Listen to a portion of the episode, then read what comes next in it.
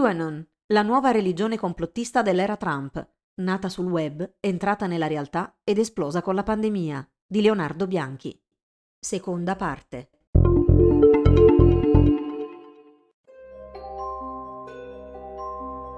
Dove va uno, andiamo tutti. QAnon esce da internet, entra nella realtà ed esplode con la pandemia di Covid-19.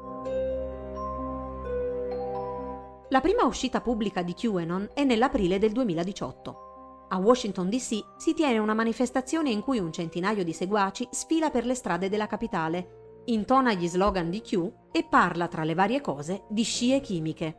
In pochi però se ne accorgono e la notizia si perde nel flusso. Non sarà così qualche mese dopo, quando la campagna per le elezioni di metà mandato entra nel vivo.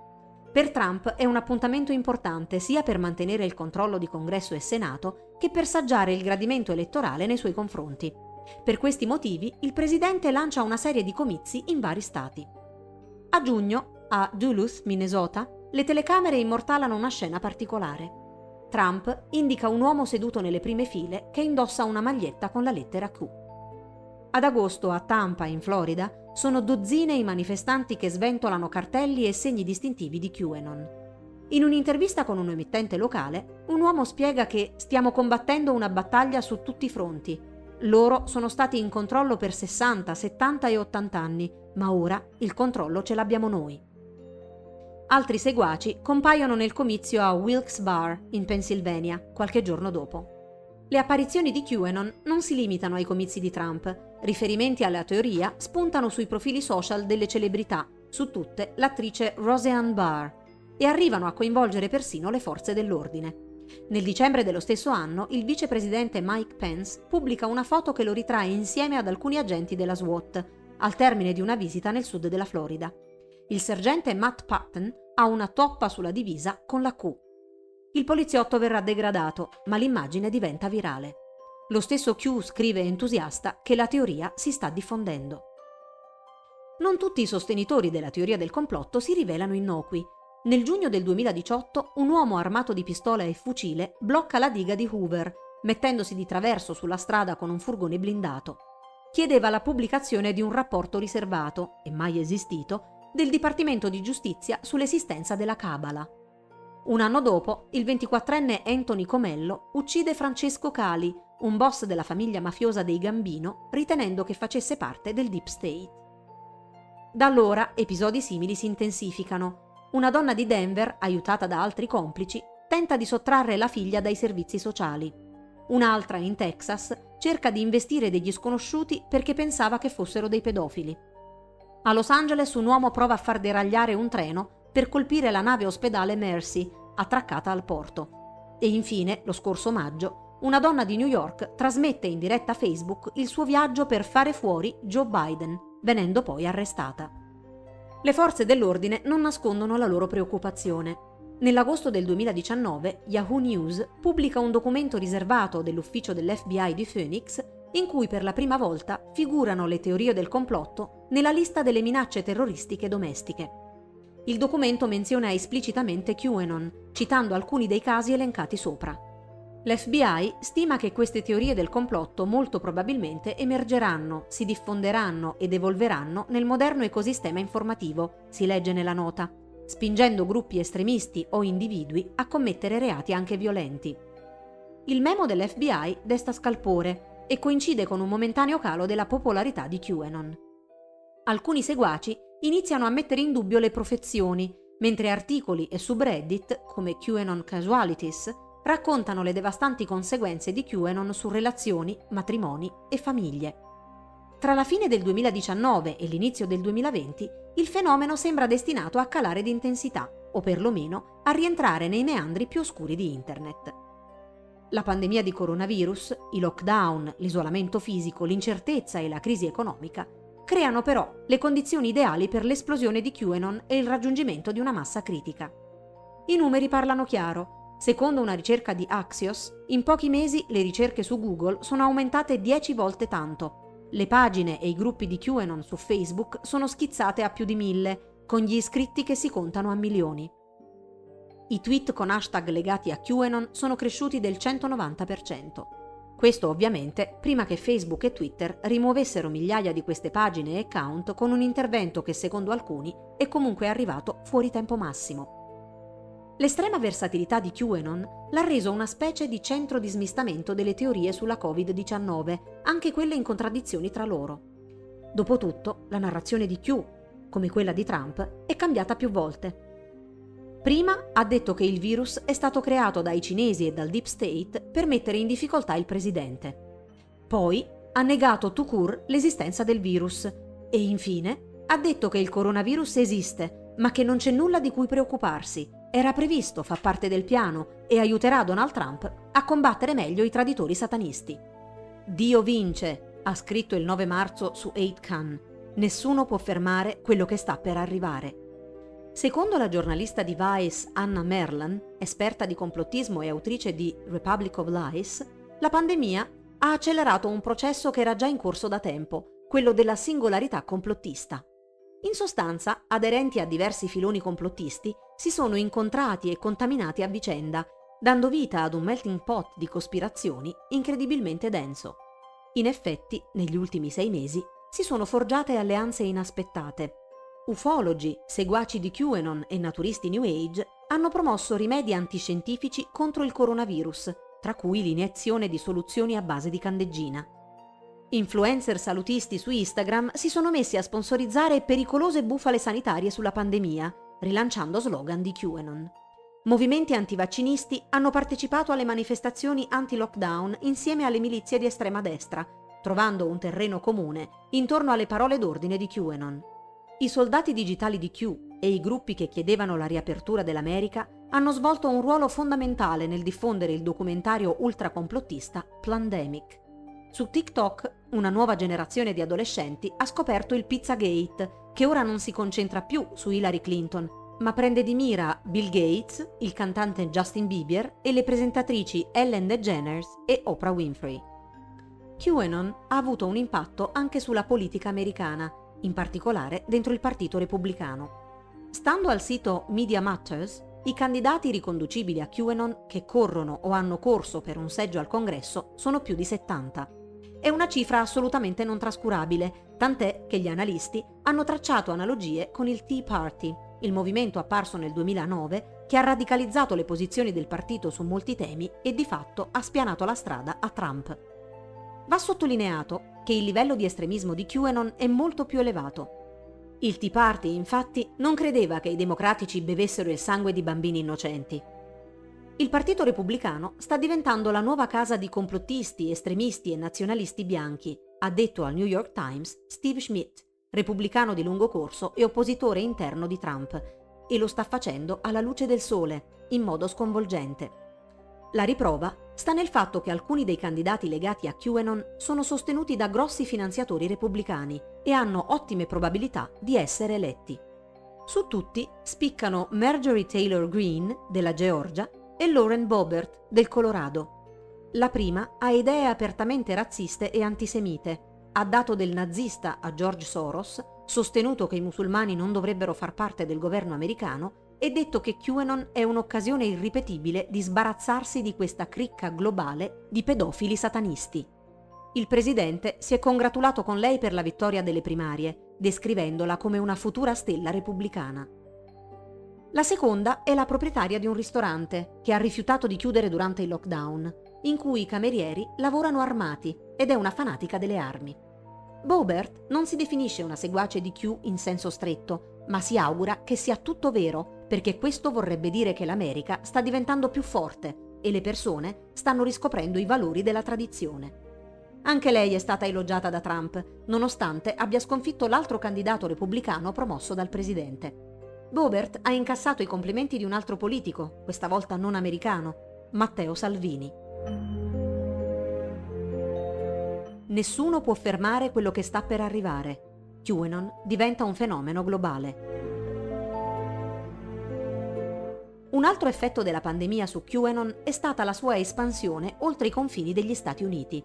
Come ha annunciato Q del resto, il grande risveglio è globale. Il primo raduno internazionale di seguaci di QAnon si è svolto lo scorso luglio in una località a dir poco inaspettata, Dragsfjord, una piccola frazione di 3.000 abitanti a due ore di macchina da Helsinki, in Finlandia. Nella diretta trasmessa su YouTube dall'organizzatore Jarmo Ekman si vede una cinquantina di persone all'interno di un hotel. Molti indossano segni distintivi, tra cui cappellini rossi con lo slogan Make America Great Again e t-shirt con la scritta QAnon Army Finland. In una foto pubblicata sui social, il gruppo è disposto su un prato davanti ad uno striscione che recita Finland loves QAnon. Parlando con Vice, Ekman ha spiegato che è assolutamente normale che ci siano seguaci di Q in un paese come la Finlandia. I messaggi di Q non si concentrano soltanto sulla politica americana, dice, ma affrontano diversi temi. Il grande risveglio spirituale è in corso dappertutto.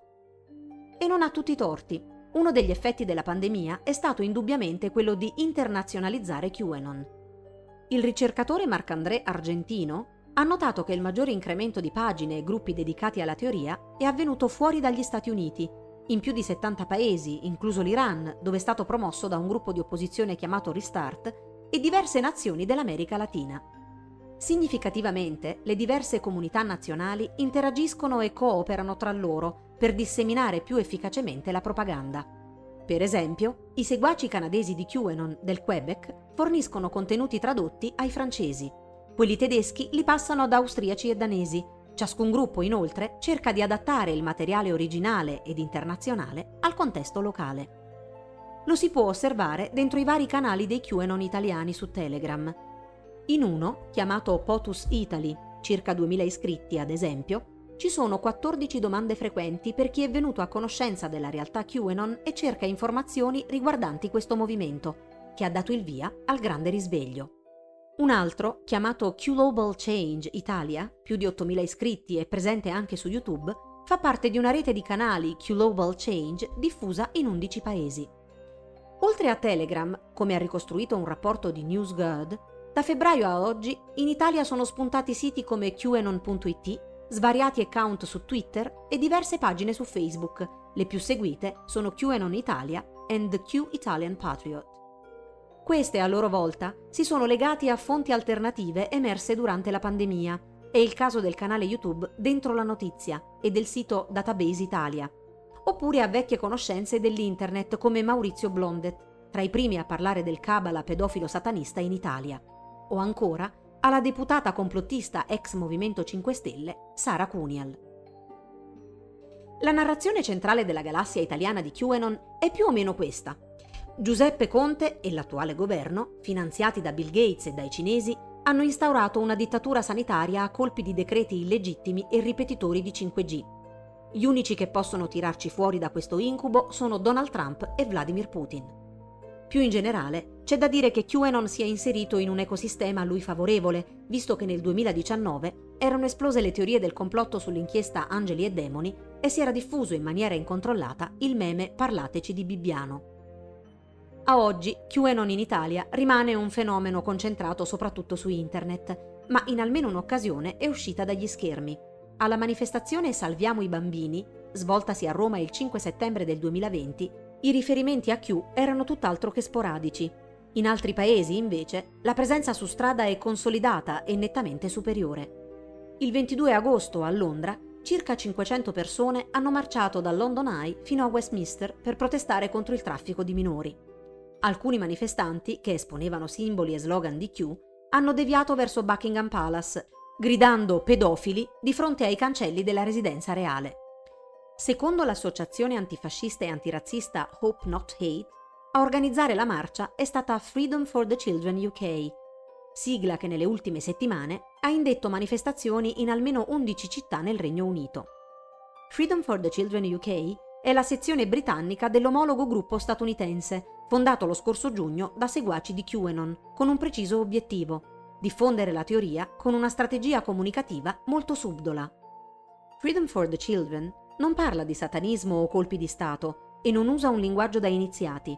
Dice genericamente di voler difendere i bambini e usa hashtag molto comuni come hashtag Save the Children. In questo modo riesce ad ottenere una copertura mediatica neutra, se non favorevole, tirando dentro persone che non necessariamente credono in QAnon. In fondo, chi non vorrebbe salvare i bambini dai pedofili? In realtà, dice Hope Not Hate, questo tipo di operazione ostacola il lavoro di chi si occupa veramente di questi problemi e dirotta l'attenzione verso tematiche fuorvianti. Si parte dallo sfruttamento dei minori e in men che non si dica si arriva a discutere di 5G e microchip sottocutanei, oppure si finisce a manifestare fuori da un negozio della Disney perché anch'esso fa parte della cospirazione. Oltre al Regno Unito, il paese europeo in cui QAnon ha attecchito di più è la Germania. Secondo un'inchiesta congiunta di Coda and Local, gli hashtag legati a Q sono apparsi in un primo momento nel 2018, rimanendo marginali. Poi hanno avuto una recrudescenza dopo l'attentato di Hanau in Germania nel febbraio del 2020, visto che il terrorista neonazista ha citato alcuni punti chiave della teoria nel suo manifesto. Da aprile, invece, è diventato una presenza fissa nelle manifestazioni anti-lockdown tenutasi in varie città. Lo scorso 29 agosto, nell'ambito del corteo anti-lockdown a Berlino, in cui un gruppo di estremisti di destra ha provato ad assaltare il Reichstag, sede del Parlamento tedesco, cartelli e striscioni con lo slogan Where we go one, we go all e la lettera Q si contavano a decine e decine.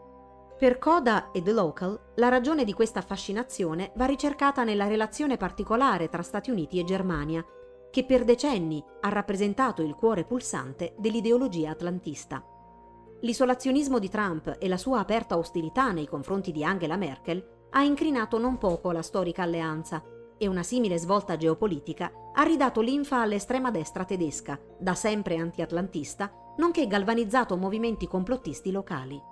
Uno è quello dei Reichsbürger, cittadini del Reich, che rifiutano la legittimità dello Stato tedesco e credono che la Germania sia segretamente occupata dagli Stati Uniti sin dalla riunificazione. I gruppi dei Reichsbürger hanno trovato un'inaspettata convergenza con QAnon, cambiando radicalmente posizione. Ora sono i primi a chiedere a Trump e all'esercito americano di rovesciare il governo di Angela Merkel.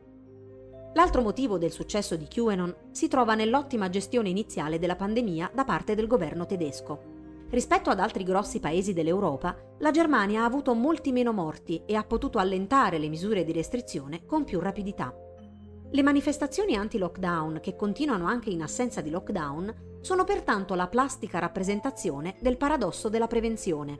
Siccome le misure restrittive hanno bloccato la prima ondata, allora si sono rivelate inutili visto che non c'è stata alcuna catastrofe. Adottare la visione del mondo di QAnon permette di fare un salto in più e dunque di sostenere che le misure sono state un assalto alle libertà personali deciso dal Deep State. L'estensione transnazionale di QAnon, insomma, è un diretto risultato della sua flessibilità. Il movimento ne racchiude molti altri, ha detto Travis View, uno degli autori del podcast QAnon Anonymous, e se credi in qualche teoria, prima o poi finirai dentro QAnon. Ma il principale focus del movimento rimane pur sempre orientato verso gli Stati Uniti, a maggior ragione nell'anno in cui combatte per l'anima della nazione, le presidenziali del prossimo novembre.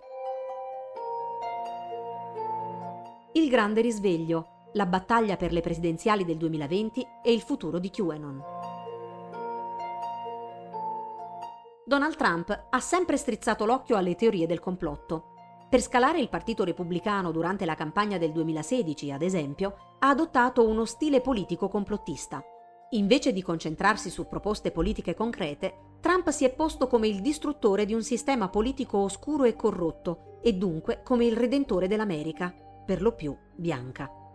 Questa soluzione gli ha permesso di crearsi una base praticamente da zero, coagulando intorno a sé una miriade di gruppi ideologici collocati al di fuori delle tradizionali linee di faglia politiche, che vedeva la sua inesperienza come un marchio di qualità e una garanzia di affidabilità. Nel 2020, sebbene sia al potere da quattro anni, la strategia elettorale non è cambiata più di tanto. La chiave rimane la mobilitazione della base.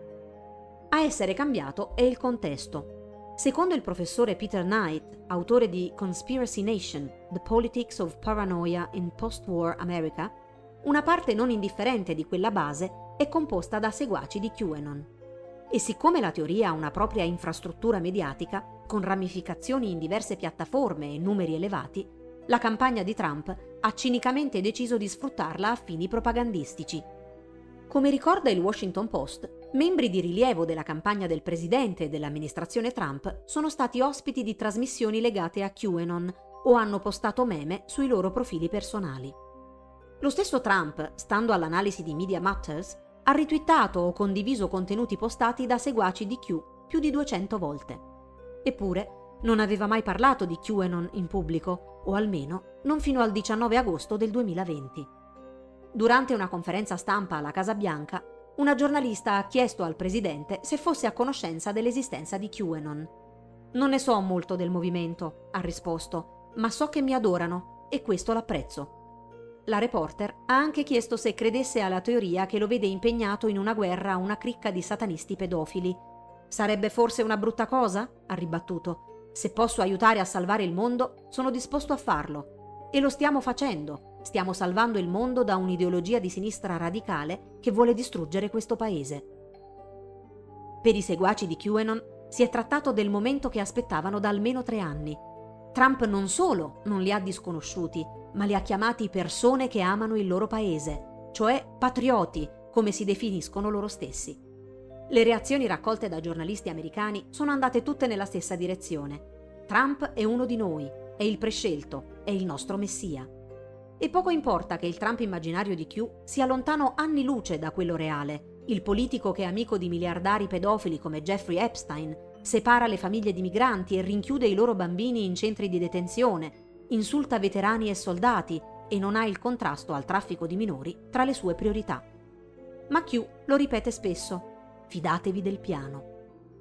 Il giornalista Jeff Charlotte, in un lungo reportage dal titolo Dentro il culto di Trump, dove i comizi sono la sua chiesa e lui è il Vangelo, aveva già raccontato in profondità questa svolta religiosa nella base trampiana, totalmente impermeabile alla realtà. Molti fan del presidente, scrive Charlotte, lo descrivono come un novello re Davide, un peccatore unto dal Signore, mentre altri lo paragonano alla regina Esther, destinata a salvare Israele. Altri ancora fanno analogie con Ciro, il re persiano della Bibbia diventato vascello di Dio. Da qualche mese, inoltre, esistono vere e proprie chiese di QAnon, in cui le teorie di Q sono reinterpretate attraverso la Bibbia e viceversa. Il ricercatore Marcandrea Argentino ha seguito la Omega Kingdom Ministry, una chiesa domestica che fa parte del movimento neocarismatico di ispirazione evangelica. La messa di OKM, che si svolge su Zoom, funziona così. Tre quarti d'ora sono dedicati a decifrare i messaggi di Q, confrontandoli con le sacre scritture, il rimanente quarto d'ora serve per pregare. Secondo Travis View, molte persone che fanno parte della comunità di QAnon ricordano per l'intensità del loro credo i milleriti, i seguaci del predicatore statunitense William Miller, che nel XIX secolo attendevano il secondo avvento di Gesù Cristo. Per questo, spiega View, il fenomeno potrebbe non esaurirsi con la fine della presidenza di Trump. In questo senso, QAnon è diverso dalle teorie del complotto che avevamo conosciuto finora. È sicuramente alimentato da paranoia e populismo, ha scritto la giornalista Adrienne Lefrance, ma anche dalla fede religiosa, il linguaggio evangelico è predominante all'interno del movimento. QAnon combina il fascino per il cospirazionismo con l'aspettativa di un futuro radicalmente diverso e migliore, un futuro preordinato dall'alto. La visione del mondo di QAnon, tuttavia, è fondamentalmente apocalittica e violenta. Se i tuoi avversari politici smettono di essere tali e sono raffigurati come adoratori di Satana che bevono il sangue di bambini innocenti, eliminarli fisicamente diventa una soluzione praticabile. E il grande risveglio, preso alla lettera, di fatto è un colpo di Stato militare, in cui politici e oppositori spariscono in campi di concentramento senza alcun processo. QAnon potrebbe però seguire le orme dei milleriti, ossia finire in una grande delusione. Miller aveva previsto la seconda venuta di Cristo il 21 marzo 1844, ma quel giorno non è successo nulla e nemmeno il 18 aprile o il 23 ottobre dello stesso anno. Molti seguaci si allontanarono dal movimento, mentre quelli rimasti cercarono di razionalizzare il fallimento della previsione. Q aveva annunciato l'arresto di Hillary Clinton e degli altri complici del Deep State tre anni fa, ma da allora quegli arresti non sono mai stati effettuati.